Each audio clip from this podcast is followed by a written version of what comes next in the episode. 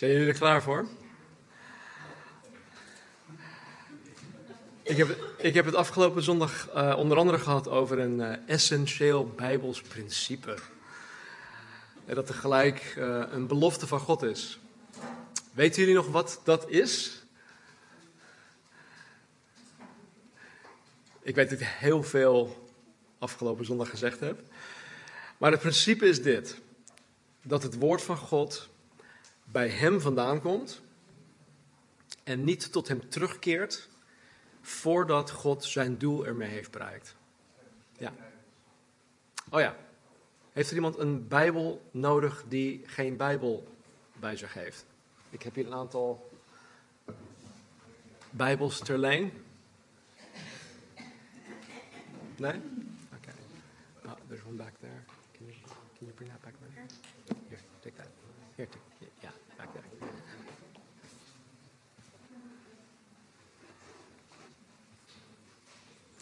Dus het principe is dat het woord van God bij God vandaan komt, dat het niet uh, tot hem terugkeert voordat God zijn doel daarmee heeft bereikt. Uh, oftewel, het woord van God zal nooit, nooit, maar dan ook nooit vruchteloos tot hem terugkeren. En dat hebben we gezien vanuit Jesaja hoofdstuk 55 vers 10 en 11. Er staat zoals regen of sneeuw neerdaalt uit de hemel en daarheen niet terugkeert, zonder eerst de aarde te doordrenken, haar te bevruchtigen en te laten gedijen, zodat er zaad is om te zaaien en brood om te eten. Zo geldt dit ook voor het woord dat voortkomt uit mijn mond. Het keert niet vruchteloos naar mij terug, niet zonder eerst te doen wat ik wil en te volbrengen wat ik gebied, zegt God. God gebruikt hier het voorbeeld van de, de hydrocyclus of de, de watercyclus. Uh, regen en sneeuw die, die, die komen uit de lucht vallen. Uh, die keren uiteindelijk weer terug uh, naar de lucht toe in de vorm van damp. Maar voordat de regen en sneeuw terugkeren, zorgt God ervoor dat de regen en de sneeuw eerst zijn doel op aarde bereiken. En dat is dat het de aarde begiet, waardoor ja, alles dat verbouwd wordt gaat, gaat groeien, het gaat ontkiemen, het gaat groeien, het gaat vrucht dragen. En met het voorbeeld geeft God ons een, een, een, ja, een onweerlegbaar uh, Bijbels principe, namelijk dat met zijn woord precies hetzelfde gebeurt als in dit voorbeeld. Het woord van God komt voort uit God, het keert niet terug voordat God zijn doel ermee heeft bereikt. Hierin belooft God, dat ons, hij, hij belooft ons dat zijn woord, de Bijbel, nooit vruchteloos terug zal keren. Maar dat het zal doen wat God wil, het zal brengen wat God gebiedt. Dus wanneer uh, God in de Bijbel, in zijn woord, een belofte geeft, of als hij een reden geeft waarom hij iets schrijft, dan um, kunnen wij er voor 100% zeker zijn dat God daarmee tot zijn doel gaat komen. Als hij iets belooft, dan kunnen we daarop staan. Het is gewoon voor 100%, is, het is gewoon waarheid. En het zal bereiken wat God daarmee wil. Het tegenovergestelde is natuurlijk ook waar. Waar er waarschuwingen in het woord staan, waar er uh, bepaalde vermaningen in het woord staan. Als jij dit niet doet, of als je dat juist wel doet, dan is het dit. Die gevolgen die zijn ook echt. Die zijn reëel. En weet je wanneer wij ervan uitgaan dat Gods woord Gods doel zal bereiken? Dan gaan wij de Bijbel heel anders lezen, dan gaan we de Bijbel heel anders zien. We hadden vorige week nog een uh, gesprek met iemand. Ik, ik, haal heel veel van die gesprekken door elkaar heen. Dus uh, in, in een van zo'n gesprekken uh, had ik ehm, nog gezegd dat, dat, dat, wij als wedergeboren christen, dat wij de, de, de geur van Christus verspreiden. En wanneer we dat doen, en dat doen we gewoon onopgemerkt, dat is iets niet waar we van, van bewust zijn van, joh, ik ga nu de geur van Christus spreiden. Nee, we zijn het gewoon, we doen het gewoon. En wat gebeurt er? Degene die de boodschap, de, de, de liefde, de genade, de vergeving van Jezus Christus, die daarvoor open staat, wanneer wij met die persoon in contact komen, verspreiden wij de geur van Christus en dan is het voor die persoon een geur tot leven. Maar als je iemand hebt die halstarrig is, die niets met God te maken wil hebben, die God bespot, die het, christendom bespot, die, die zegt van joh, het christendom is een achterlijk geloof, bla bla bla, dan zijn wij als wederom geboren christenen een geur van Christus, maar dan de geur van de dood. En dat, dat is gewoon zo. Dat is nou eenmaal zo. En dus wat God zegt, is, is zo. En wat God daarmee bedoelt en wat hij daarmee wil bereiken, doet hij ook gewoon. God belooft ons dus dat hij door zijn woord dingen uh, ja, daadwerkelijk voor elkaar krijgt en gaat krijgen. Uh, God is niet op een op, verkiezingscampagne. Uh, hij, hij, is niet als, zoals de politici die alleen maar mooie praatjes maken om, om, om gekozen te worden. Nee, God zegt: Hier ben ik en, en je neemt mij zoals ik ben. Ik ben liefde. En wat hij zegt, doet hij. En wat hij zegt, meent hij. Nou, afgelopen zondag keken we naar een voorbeeld uit de Bijbel. Waarin dit principe tot uiting komt. We gaan er nog even te snel doorheen. Johannes 20, vers 30 en 31.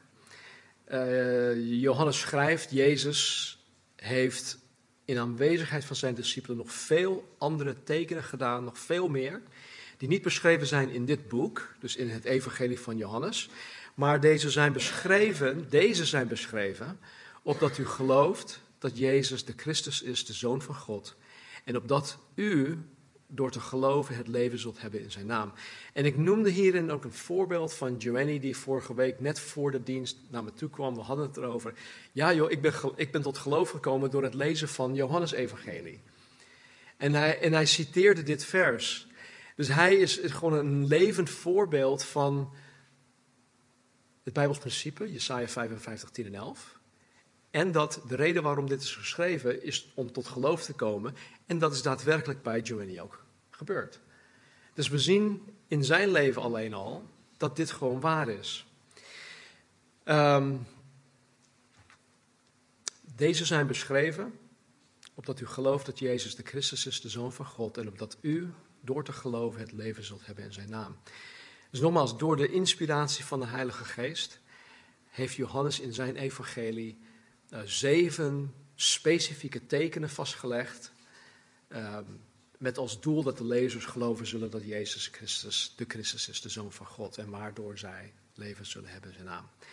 Nou, aan de hand van um, het Bijbels principe in Jesaja 55, vers 10 en 11, geeft God de oprecht zoekende persoon de garantie dat wanneer hij of zij het evangelie van Johannes met een open hart gaat lezen, wanneer hij of zij het ook toe-eigent, dan zal die persoon tot geloof komen. We zien dat niet altijd gebeuren, maar we kunnen ook niet kijken in het hart van de mens. Is die persoon wel echt op zoek naar God? Is die persoon wel echt open voor het evangelie, ja of nee? Goed, daar, kunnen wij verder niks over zeggen of, of over oordelen of beoordelen. Maar God zegt, wie mij zoekt, wie mij ernstig zoekt, die zal mij vinden. Weet je, dus dit is gewoon iets dat, dat, dat, waar, we, waar we zeker over kunnen zijn. Um, het is trouwens niet alleen zo dat de niet-gelovige tot geloof zal komen. Het is ook zo dat de gelovige die het Johannes-evangelie leest, wij dus, wanneer wij het evangelie uh, van Johannes lezen, zullen wij ook tot een dieper en een dynamischer geloof in Jezus Christus komen. Ik weet, niet meer, ik, ik weet zelf niet hoeveel keer ik het Johannes-evangelie heb gelezen, maar elke keer opnieuw laat God mij iets anders zien, iets nieuws zien. En niet dat er iets nieuws in staat, maar dat, betekent gewoon dat het woord van God, zoals er in Hebreeën 4:12 staat, het is levend. En wat ik vandaag in Johannes lees, Johannes hoofdstuk 1, vers 1, of Johannes hoofdstuk 1, dat kan over zes maanden, kan God heel anders tot mij spreken. Niet dat het woord verandert, maar dat de toepassing van het woord verandert. En zo, zo is dat woord van God gewoon levend. Nou, op basis van het principe dat Gods woord nooit vruchteloos tot hem terugkeert, gaan wij 1 Johannes met elkaar doornemen. En zoals Johannes in zijn evangelie duidelijk aangaf, waarom hij het evangelie schreef, geeft hij ook in zijn eerste brief heel duidelijk aan waarom hij de brief geschreven heeft. En een van de vier hoofdredenen. Er zijn vier hoofdredenen waarom hij eh, de brief geschreven heeft. Een van de vier heb ik reeds bekendgemaakt. Dat is 1 Johannes hoofdstuk 5 vers 13. En Johannes schrijft, deze dingen heb ik geschreven aan u die gelooft in de, naam van de Zoon van God, opdat u weet dat u het eeuwig leven hebt en opdat u gelooft in de naam van de Zoon van God. Dat was, de, dat was één, één van de vier. Het was aan jullie om de afgelopen week de overige drie hoofdredenen te vinden. De opdracht was uh, om bij hoofdstuk 1, vers 1 te beginnen. De brief gewoon rustig door te nemen. Misschien uh, twee, keer, twee keer, drie keer, vier keer, vijf keer, weet ik niet. Um, maar het was wel de bedoeling. Om het gewoon rustig door te lezen en, en de vraag te beantwoorden: waarom heeft Johannes dit nou geschreven? Wat was zijn motivatie? Uh, hoe heeft God en waarom heeft God hem daartoe geïnspireerd? Uh, je moest te werk gaan zoals een speurder of zoals een rechercheur te werk gaat, zoekend naar aanwijzingen, zoeken naar uh, details, zonder dat je de grote lijn daarin verliest. En ik gaf, ik gaf aan dat het woord schrijf in de huidige of ja, tegenwoordige en verleden tijdsvormen de sleutel hierin waren. Dus het woord schrijf was daarin de sleutel. Oké, de vraag. Wie van jullie denken er minstens één te hebben gevonden? Hey, super. Oké. Ik zeg denken, hè? Heel voorzichtig. Wie van jullie denken er twee te hebben gevonden? hey, super. Drie? Oké, dus jullie hebben eigenlijk alle vier. Degene die hun hand opslagen. Nou, goed. Laten we beginnen met de eerste. Uh, wat is de eerste hoofdreden waarom Johannes de brief geschreven heeft? Wat is, wat, wat is het eerste? Gewoon het vers opnoemen. Ja, 1 vers 4. Hadden jullie dat ook? Ja? Ja, zeg maar ja. ja, nee hoor. Nou, mooi, hartstikke mooi. Inderdaad, Johannes hoofdstuk 1 vers 4.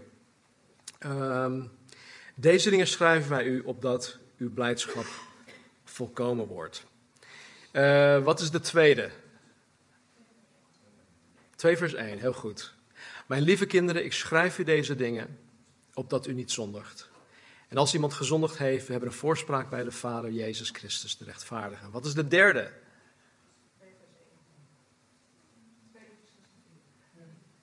Ik hoor 21, 26. Oké, okay, 2 vers 26. De meerderheid heeft hem. Het is 2 vers 26. Hij zegt, deze dingen heb ik u geschreven met betrekking tot hen die u misleiden. Nou goed, en de vierde die kennen we al. Uh, 5 vers 13.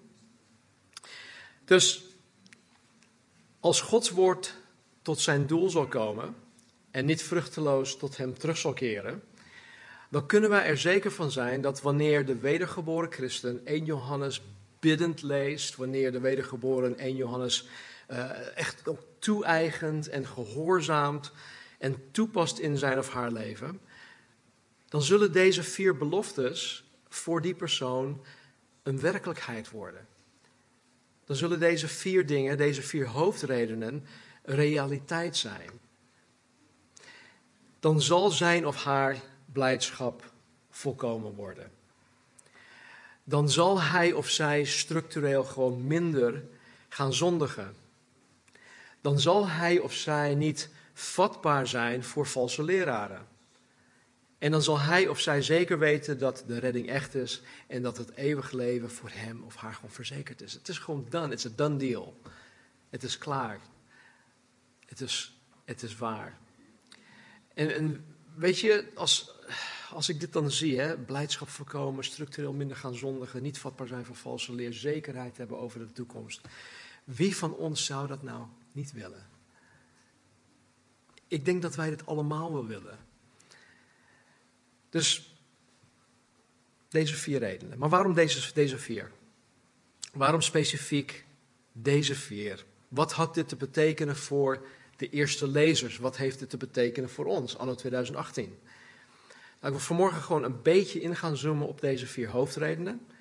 eh, om te achterhalen waarom deze niet, misschien niet zozeer voor Johannes of voor zijn lezer, maar waarom deze juist voor God zo belangrijk waren. Waarom vond God het zo belangrijk om juist deze vier dingen te gaan, uh, deze vier hoofdredenen te geven, deze vier dingen te tackelen? Nou, om dit te kunnen doen ga ik de volgorde door elkaar gooien.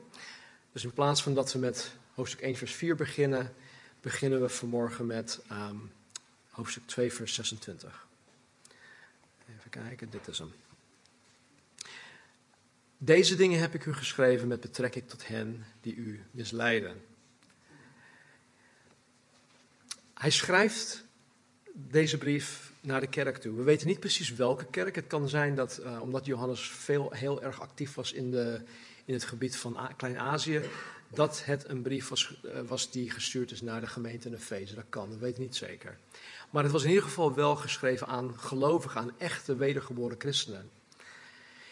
En als wij dus door het Bijbelboek Handeling heen gaan, Handelingen heen gaan, dan zien we dat vanaf de geboorte van de kerk in Handelingen 2 onze tegenstander, de duivel, de kerk van buitenaf probeert te vernietigen. Volg het leven van de apostelen. En dan zie je gewoon dat op alle fronten zij tegenstand krijgen. Dat op alle fronten de gemeente uh, aangevallen wordt van buitenaf. Maar op een gegeven moment zien we dat de duivel zijn tactiek, Mike, verandert. Dat hij zijn strategie verandert. Dat is uh, een binnenpretje. Dat hij zijn tactiek en strategie verandert. Waarom? Omdat het hem niet lukt het lukt de duivel niet om het werk van God in en door de kerk van Jezus Christus van buitenaf te vernietigen. En wat doet hij dan? Ja, hij, hij kan de kerk van buitenaf niet, niets, niets doen. Wat doet hij? Hij wordt lid van de kerk. De duivel, onze tegenstander, niet hij persoonlijk, maar hij en zijn Matties, zoals we het vorige keer ook hadden gezien, gelezen die, die, die worden gewoon lid van de kerk. Hij sluipt de kerk binnen en hij ondermijnt het werk van God als een insider. En hij doet dit door middel van valse leer. Dat heeft hij vanaf het begin al gedaan, dat doet hij nog steeds. Gisteren, mannenochtend, hadden we gezien Genesis. Um, de duivel, de slang, die sprak met, met, met, met, uh, met Eva. Had God nou echt gezegd dat? Toen al. En nu probeert de Satan nog steeds Gods woord te verdraaien. Dus valse leer is, is zijn methode. In Handelingen 20, vers 29 en 30 is Paulus op terugreis van een van zijn zendingsreizen. Hij is op terugreis naar Jeruzalem toe om de feesten daar te gaan vieren. En wat doet hij? Hij komt op een plek en dan zegt hij: hey, um, ik wil de ouderlingen, de leiders van de kerk in Efeze, nog even spreken. Dus hij roept ze bijeen en hij vergaart de kerkleiders vanuit Efeze. En dan zegt hij dit. Uh, hij zegt nog veel meer, maar even dit, dit, dit punt. Hij zegt: Dit weet ik, dat na mijn vertrek wrede wolven bij u zullen binnenkomen, die de kudde niet sparen. En nu komt het. En dat uit uw eigen midden mannen zullen opstaan die de waarheid verdraaien om de discipelen weg te trekken achter zich aan. Kijk, het, het, gebeurde eigenlijk al veel, veel eerder, hè, veel, uh, veel verder voor dit moment. Maar Paulus waarschuwt de kerkleiders van de kerk in Efeze over deze valse leraren. En dat is nog geen twintig jaar na de geboorte van de kerk. Nog geen twintig jaar na Handelingen 2. Dus al heel vroeg begon de Satan al te infiltreren in Gods kerk valse leer de kerk in te brengen is bij uitstek de manier waarop de duivel de kerk tracht te vernietigen. En de duivel heeft dit vanaf het begin al gedaan, zoals ik het net al zei, Genesis hoofdstuk 3, en hij doet het vandaag de dag nog steeds. Nou, een van deze valse leren die, uh, dat Johannes in deze brief bestrijdt, en daar hebben we het al een paar keer over gehad, heet gnosticisme. Ik ga het er niet al te lang, uh, al, te, al te veel over hebben, maar ik wil wel iets, iets, iets uh, voorlezen vanuit het Centrum voor uh, Bijbelonderzoek, wat zij hierover te zeggen hebben. En ik citeer. Johannes schreef deze vaderlijke brief op vergevorderde leeftijd, uit, liefde, uit liefdevolle bezorgdheid voor zijn kinderen, wier standvastigheid in de waarheid werd bedreigd door de verlokkingen van de wereld en de dwaalleer van valse leraren. De ketterij van de gnostiek leerde dat de materie van nature kwaad is. Dus vlees en bloed is kwaad, alles van materie is kwaad. En dat een goddelijk wezen daarom niet de gestalte van een mens kon aannemen. Dat resulteerde in het maken van onderscheid tussen de mens Jezus en de geestelijke Christus die op Jezus neerdaalde bij zijn doop, maar hem voor zijn kruisiging weer verliet. Een andere variatie is het docetisme, de doctrine dat Christus alleen maar voor de schijn een menselijk lichaam had. In beide gevallen was het resultaat hetzelfde. Een absolute ontkenning van de vleeswording. De gnostici geloofden ook dat hun inzicht in de verborgen kennis, de gnosis, hen tot een soort geestelijke elite maakte, die verheven was boven het gewone onderscheid tussen goed en kwaad. Dit legde in de meeste gevallen tot betreurenswaardige gedragingen en een volstrekte veronachtzaming van de christelijke ethiek. Einde citaat. Sorry Casper. Hij gaat het vertalen. Nou, ik zal hier meer over gaan zeggen in een vervolgstudie, maar voor nu wil ik alleen aangeven dat, ehm, dat dit de valse leer is, waar onder andere Johannes ehm, overal waar hij kwam tegenaan liep. En overal moest gaan bestrijden. Uh, als, je, als je weet hoe deze valse leraren te werk gaan, of gingen, dan ga je de brieven van Johannes ook veel beter begrijpen. Hij heeft het over, uh, bijvoorbeeld in, hoofdstuk 5 uh, zegt, zegt Johannes, hij is het, Jezus is het, die niet alleen door water was gekomen, maar door water en bloed. Nou ja, als je dat leest, heb je zoiets van, waar heeft hij het over? Het is like, voor Giovanni en, en, en, en Delano. Brovjowski, you know, dat, waar heb je het over? Hij is, hij is degene die gekomen is door water en door bloed. Hè? Maar als je begrijpt wat de valse leer inhoudt, dan snap je, oh joh, daarom heeft Johannes per, eh, se dat geschreven. Dus um, daar gaan we gaandeweg, zal ik dat ook gewoon um, met jullie delen. Um, nou, dit is dan ook een van de vier redenen, wat ik hier ook uh, net had uh, uh, gezegd, wat hier staat. En weet je, zo te zien is dit denk ik de hoofdreden. De hoofdreden waarom Johannes de brief geschreven heeft. Deze dingen heb ik u geschreven met betrekking tot hen die u misleiden. Want dit heeft een impact op onze vreugde. Het heeft een impact op onze, of wij wel of niet zondigen. En het heeft zeker een impact op wel, of wij nu wel of niet geloven dat wij voor eeuwig gered zijn. Um, de volgende. Die kennen we al. Deze dingen heb ik geschreven aan u die gelooft in de naam van de Zoon van God.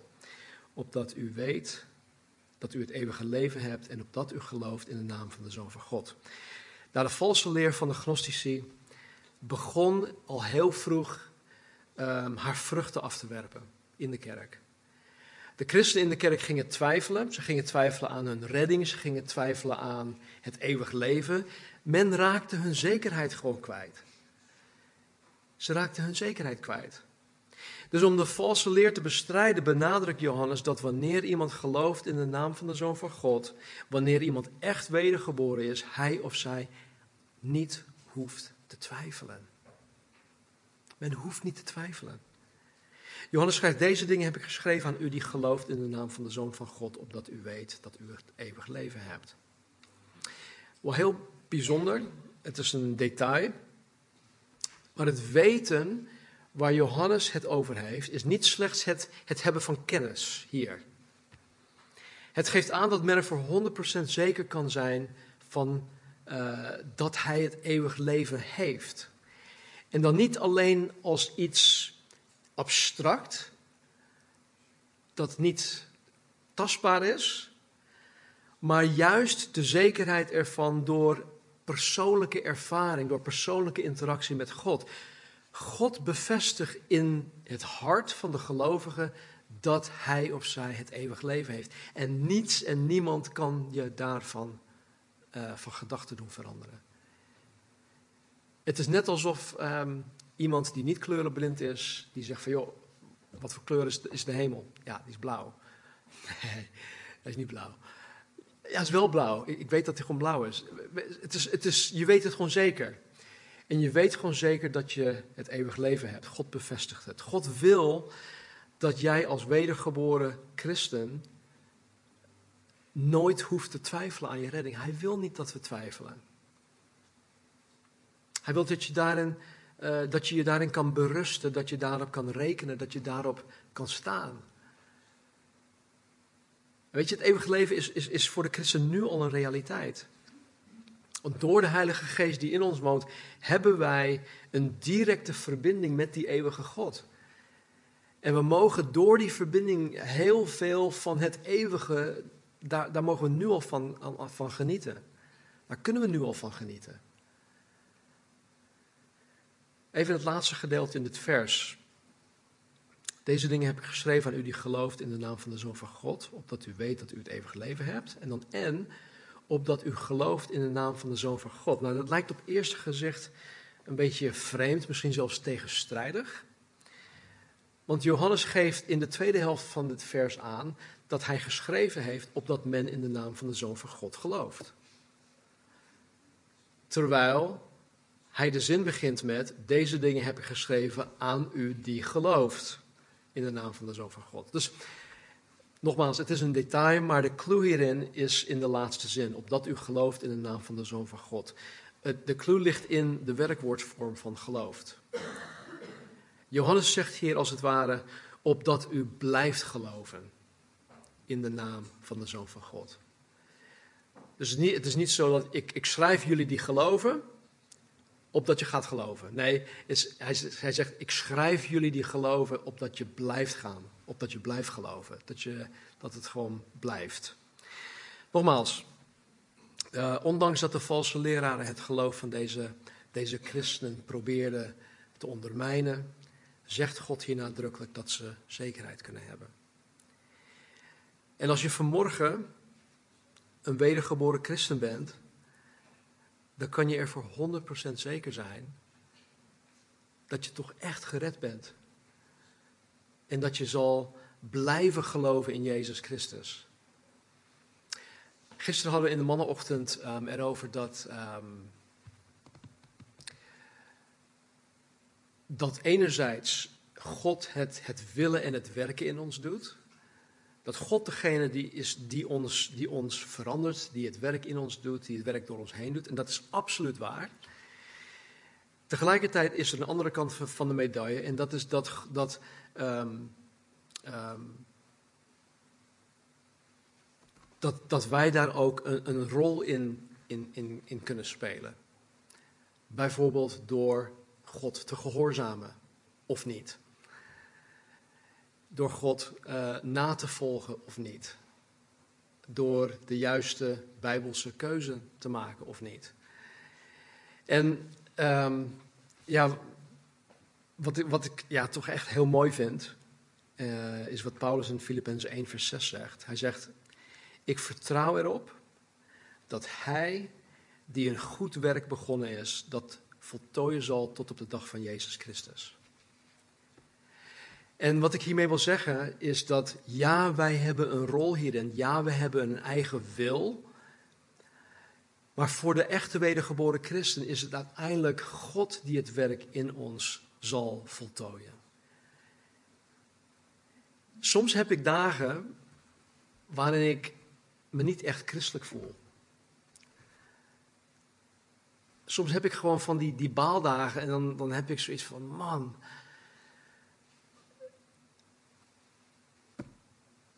ik twijfel niet aan mijn redding of zo, maar eh, ik had het heel anders kunnen aanpakken. Ik had, ik had gewoon veel, veel meer kunnen doen of veel minder van dat kunnen doen.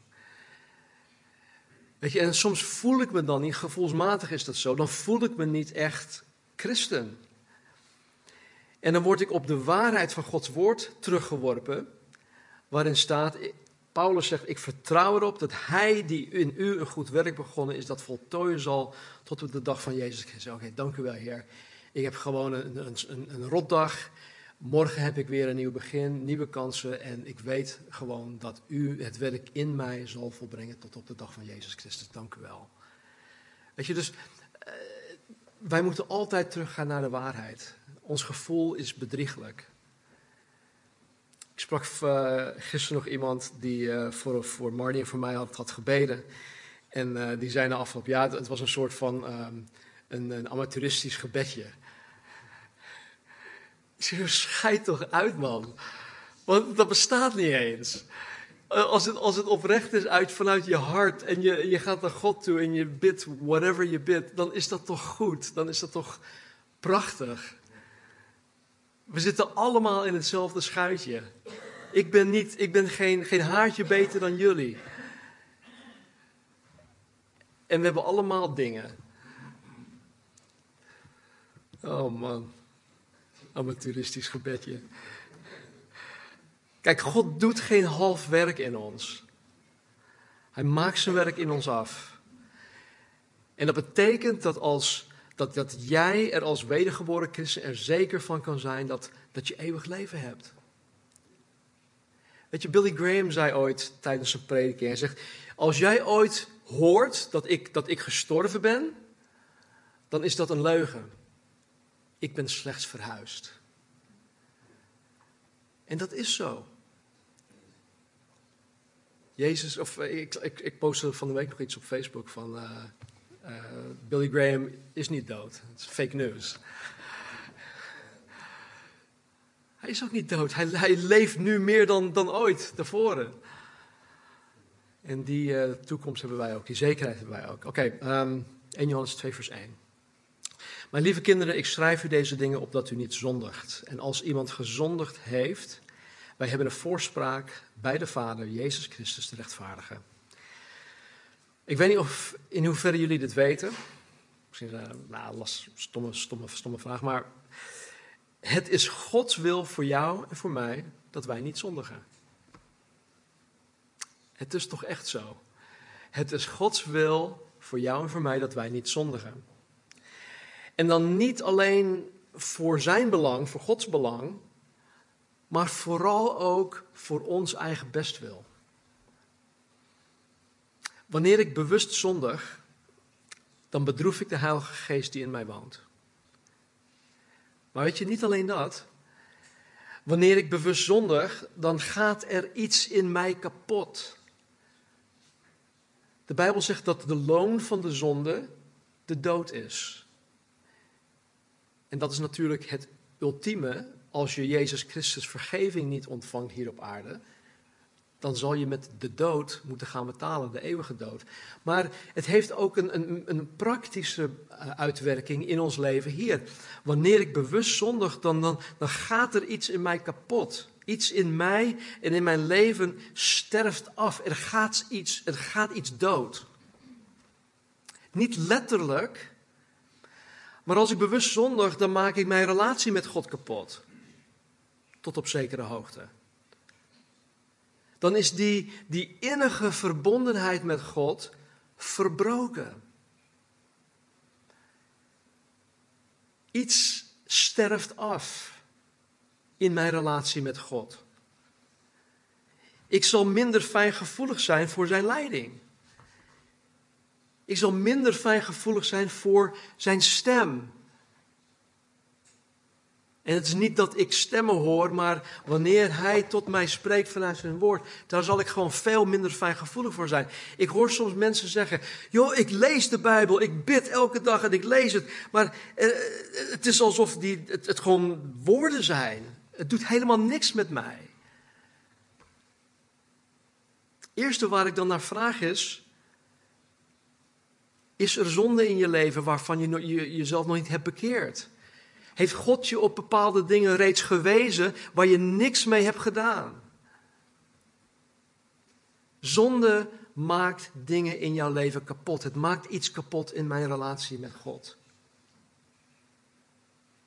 Dus ik zal minder fijngevoelig zijn voor zijn leiding, voor zijn stem. Ik zal minder geneigd zijn om zijn woord überhaupt te gaan lezen.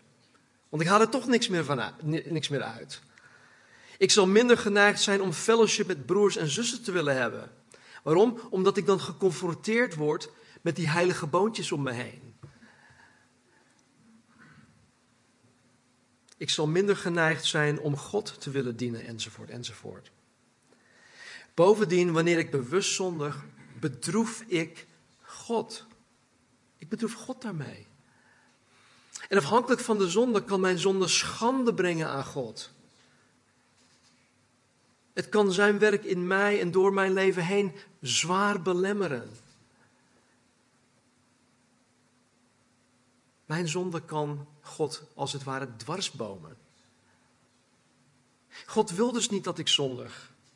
Hij wil niet dat zijn kinderen zondigen. Maar er staat ook, als wij zondigen, of als iemand gezondigd heeft, dan hebben wij een voorspraak. Wij hebben een verdediger. In het Engels heet dat een defense attorney. Eh, eh, iemand die ons vrijpleit van de zonde. En dat is Jezus Christus. Dus Johannes zegt hier niet, zegt hier niet mee van: hey, God wil niet dat je zondigt. Ik heb geschreven zodat je niet zondigt. Uh, klaar. Dus je gaat niet zondigen. Nee. Natuurlijk, er is altijd vergeving, er is altijd genade. Want als je gezondigd hebt, dan is er een voorspraak in de hemel. Jezus, die pleit 24-7 voor ons. Staat er in de Hebreeënbrief. Dus, omdat Gods woord niet vruchteloos tot hem terugkeert, maar juist Gods doel zal bereiken, kunnen wij er zeker van zijn dat als God hier in deze brief door Johannes zegt dat hij de brief geschreven heeft, opdat wij niet zondigen, luister goed, dan zullen wij niet blijven doorgaan met zondigen. Ja, het is niet zo dat wij absoluut niet gaan zondigen, maar wij zullen niet blijven doorgaan. Wanneer jij 1 Johannes in alle oprechtheid biddend leest en bestudeert en toe-eigent en in acht neemt en gehoorzaamt, wanneer je een dader wordt van 1 Johannes, dan garandeert God jou dat je niet meer zal blijven steken in dezelfde zonde. God verandert ons. Zijn Heilige Geest verandert ons van binnenuit. Wij worden hervormd door het vernieuwen van ons denken. Wij zijn een nieuwe schepping in Christus. Wij worden geheiligd. Maar wij hebben hulp nodig. En 1 Johannes is gegeven als hulpmiddel daartoe. God zegt hier niet mee dat je totaal niet zal zondigen. Want Johannes schrijft meteen daarna dat als iemand gezondigd heeft, hij of zij vergeving zal vinden. We hebben een, voorspraak. Het gaat er dus om dat God jou door deze brief dusdanig zal vormen, zodat je niet steeds in een patroon van dezelfde zonde zal blijven leven. God gaat ons omvormen, zodat uh, ons leven niet gekenmerkt zal worden door een bepaalde zonde. Hij zal ons omvormen zodat wij niet meer gedefinieerd zullen worden door een bepaalde zonde. Dat is toch geweldig? Weet je, als iemand naar mijn leven kijkt, wil ik niet uh, gedefinieerd of, of gekenmerkt zijn door een bepaalde zonde in mijn leven. Dat had ik voor mijn bekering wel. Oh, die Staniel, die is een dit en die is een dat en die is een dit en een dat. En noem maar op, je kon zo vijf, misschien wel tien dingen opnoemen wat Stan was. Maar dat, dat geldt nu niet meer en dat, dat wil ik ook helemaal niet meer. Ik wil gekenmerkt worden door mijn liefde voor Jezus Christus, door mijn, mijn toewijding aan zijn, zijn zaak. En dat, dat, ja, als iemand waarin Christus gewoon leeft en woont en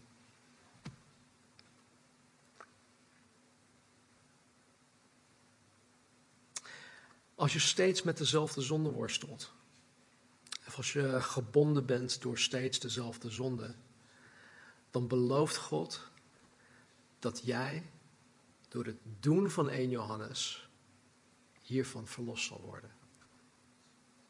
Het is een belofte. En dat, dat, dat is dan ook de reden voor denk ik, in mijn beleving, de reden voor de vierde hoofdreden. En je sluit er zo meteen mee af. En deze dingen schrijven wij u, opdat uw blijdschap volkomen wordt. God belooft hier dat wanneer jij je houdt aan wat Johannes in de brief geschreven heeft, dan zal jouw blijdschap, oftewel jouw vreugde, volkomen worden. In uh, het evangelie van Johannes, toen Jezus sprak met zijn discipelen, had hij het in Johannes 15 over um, de wijnstok en de ranken. En dan heeft hij het over uh, zijn geboden en zijn woord die in ons hoort te blijven en dat wij horen te gehoorzamen en dit soort dingen.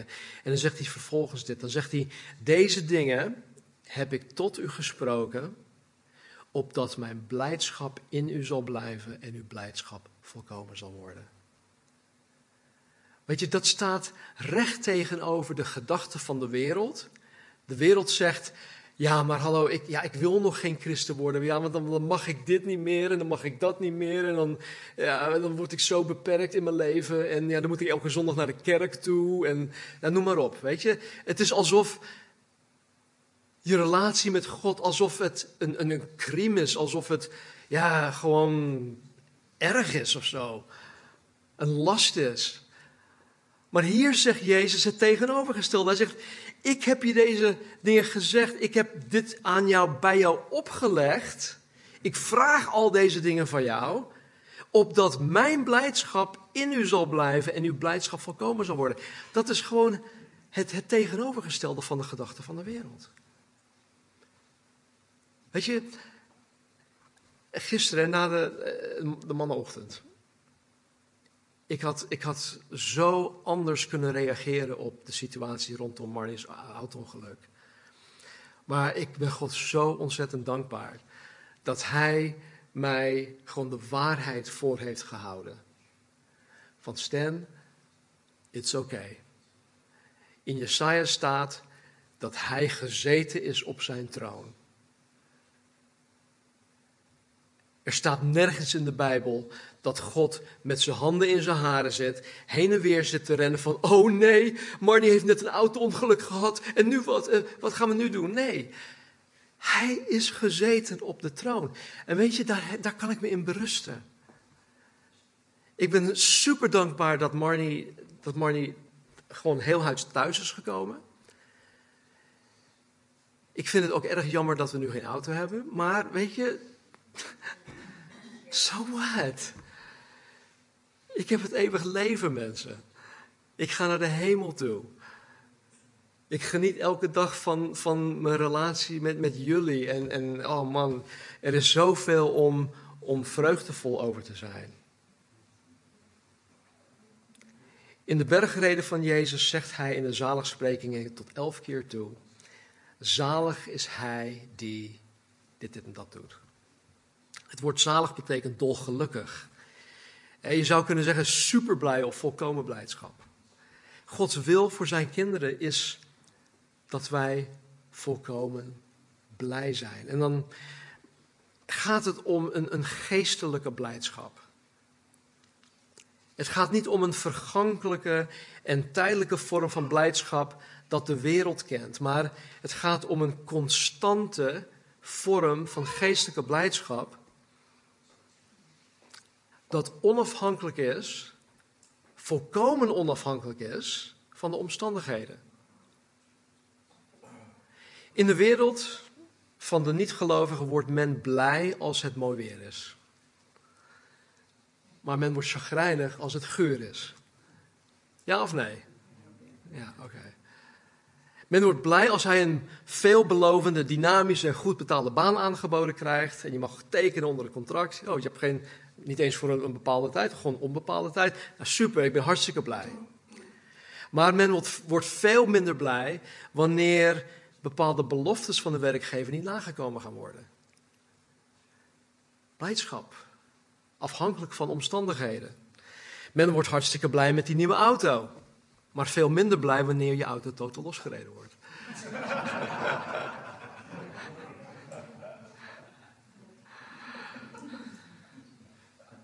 Maar dat zien we toch dagelijks om ons heen gebeuren? Kom op. De volkomen blijdschap waar Johannes het over heeft, is een, het is een innerlijke, door God gegeven gemoedstoestand dat geheel losstaat van de omstandigheden. De apostel Paulus, die vastgeketend zat in een donker, vochtig en uh, koude Romeinse gevangenis, schrijft aan de kerk in Filippi: Verblijd u altijd in de Heer, ik zeg het opnieuw, verblijd u.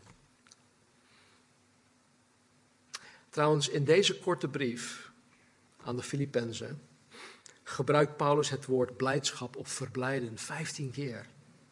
Terwijl hij zelf daar vastgeketend zit in een Romeins gevangenis.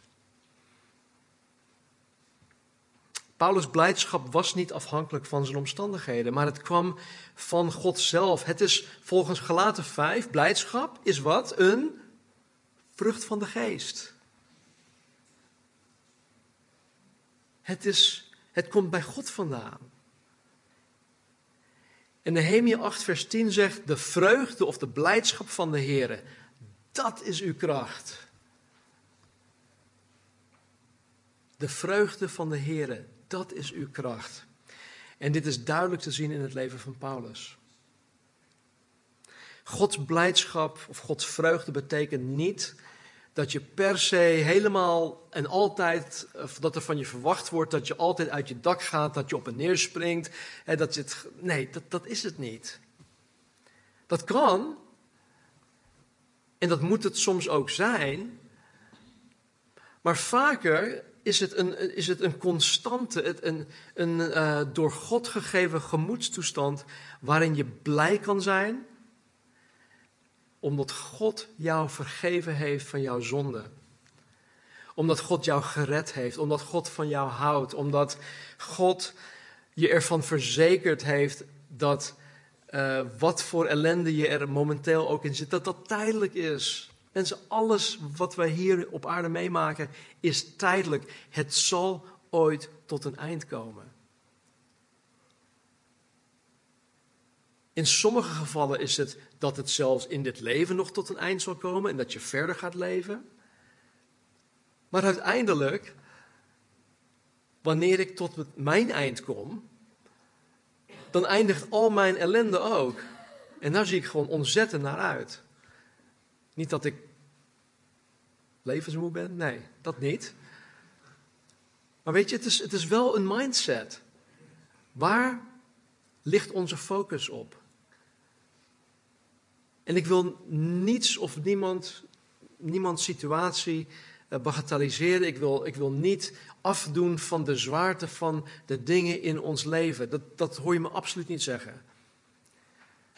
Maar laten we onze blik op God houden, op Jezus, de, de, de voleinde van ons geloof.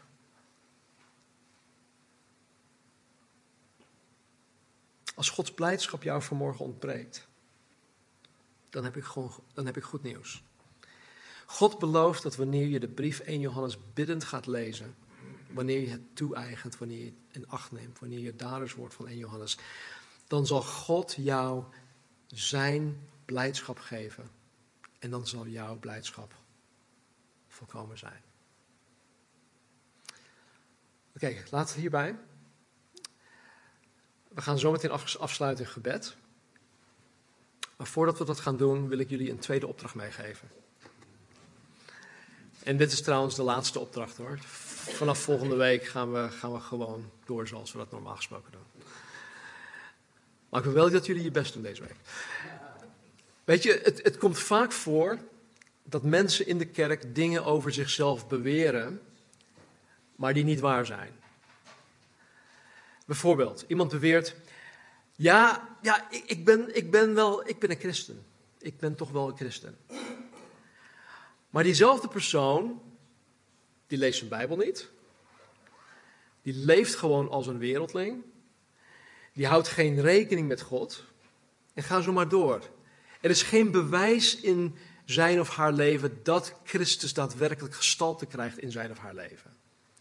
Dus die persoon die kan wel beweren een christen te zijn, maar als daar geen bewijs van is, dan moeten we onze conclusies trekken. Ehm, dus zo'n bewering heeft dan totaal geen waarde. Nu is het zo dat Johannes voorbeelden in zijn brief geschreven heeft over dit soort mensen.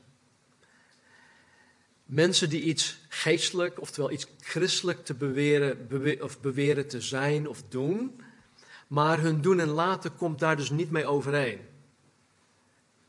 Johannes geeft, in, geeft ons in zijn brief uh, zeven van dit soort beweringen. Ik zal je vandaag één, één geven. De overige zes moet je zelf gaan vinden. En de eerste, of deze bewering is dit. Als iemand zou zeggen, daarin ligt trouwens de clue, bewering, ik zeg, ik beweer dit. Als iemand zou zeggen, ik heb God lief en hij zou zijn broeder haten, dan is hij een leugenaar. Want wie zijn broeder die hij ziet niet lief heeft, dus iemand die hij fysiek ziet, niet lief heeft, hoe kan hij God lief hebben die hij niet gezien heeft? En dit gebod hebben wij van hem dat wie God lief heeft, ook zijn broeder moet lief hebben. Dus de bewering is, ik heb God lief. Oh man, ik hou zoveel van God. Ik hou zoveel van God. Maar als ik een broeder of een zuster, als er iets tussen ons is en ik heb die persoon niet actief lief, of als ik hem, het is niet per se haat, maar het is meer van, ik, ik, ik heb niet echt een, een, actieve lief, een actieve vorm van liefde jegens die persoon. Er is nog iets tussen ons, maar ik, ik, ik vermijd die persoon, ik, ik wil niet met die persoon in gesprek, ik wil het ook niet uitpraten, nee, dat is wat, wat, wat hij bedoelt. Dat, dat kan je niet rijmen met het liefhebben van God. Dus dit is één van zo'n bewering. Er, zijn er, zitten er nog zes in. Dus het is aan jullie om die zes te gaan uh, vinden. Ik zal uh, morgen of overmorgen nog even een, uh, een, een, mailtje sturen met de specifieke instructies. En ik, ik ben gewoon verwachtingsvol. Ik verwacht zoveel van jullie. Jullie, gaan ze allemaal vinden. Wat zeg je? Nee. Ja, in mijn, uh, in mijn uh, King James Bijbel van uh, eh, 1600 nog wat. Ga je hem nog niet vinden. Laten we bidden. Heere God, dank u wel dat u zo goed bent voor ons. Dank u wel dat u onder ons heeft bewogen, dat u tot ons gesproken heeft. En dat u zo duidelijk bent in uw woord. Heer, ik dank u voor de vier hoofdredenen waarom Johannes de brief geschreven heeft. En ik dank u, Heer, dat u daarin tegelijk belooft dat wij die het um, aannemen, wij die het accepteren, wij die het naleven. Heren, dat onze vreugde, onze blijdschap volkomen zal zijn. Heren, dat u belooft dat wij ook veel minder structureel zullen gaan zondigen. Heren, dat wij ook niet vatbaar zullen zijn voor de valse leringen die, die rondgaan. Vandaag de dag ook nog steeds. En heren, dat we de zekerheid zullen hebben dat we het eeuwig leven hebben. En dat we zullen blijven geloven in Jezus Christus. Dus Heer, ik dank u daarvoor. Heer, mocht er iemand zijn die deze zekerheid niet heeft, Heer, beweeg vanmorgen op zijn of haar hart. En trek deze persoon naar u toe. En Heer, zoals we, als we zometeen een moment van uh, ja, gebed uh, houden, bid ik, Heer, dat u door uw Heilige Geest, Heer, de harten zal bewegen om, om gebed te vragen. Het is niet zozeer dat wij uh, vragen, als je gebed nodig he hebt, kom naar voren of ga naar achteren toe en bid met iemand. Het is meer van, wil je gebed? Want we hebben allemaal gebed nodig. Dus Heer, doe alsjeblieft uw werk. Als er schroom is om voor gebed te vragen, Heer, neem die schroom weg. Help mensen om uit hun comfortzone te stappen. Help mensen om uit de boot te stappen. En als het, water, als het ware op water te gaan wandelen, Heer, om naar gebed te vragen. Dus ik dank u hiervoor en bid dat u, Heer, ja, alle eer en alle, alle glorie zal krijgen in en door ons leven heen. In Jezus' naam. Amen.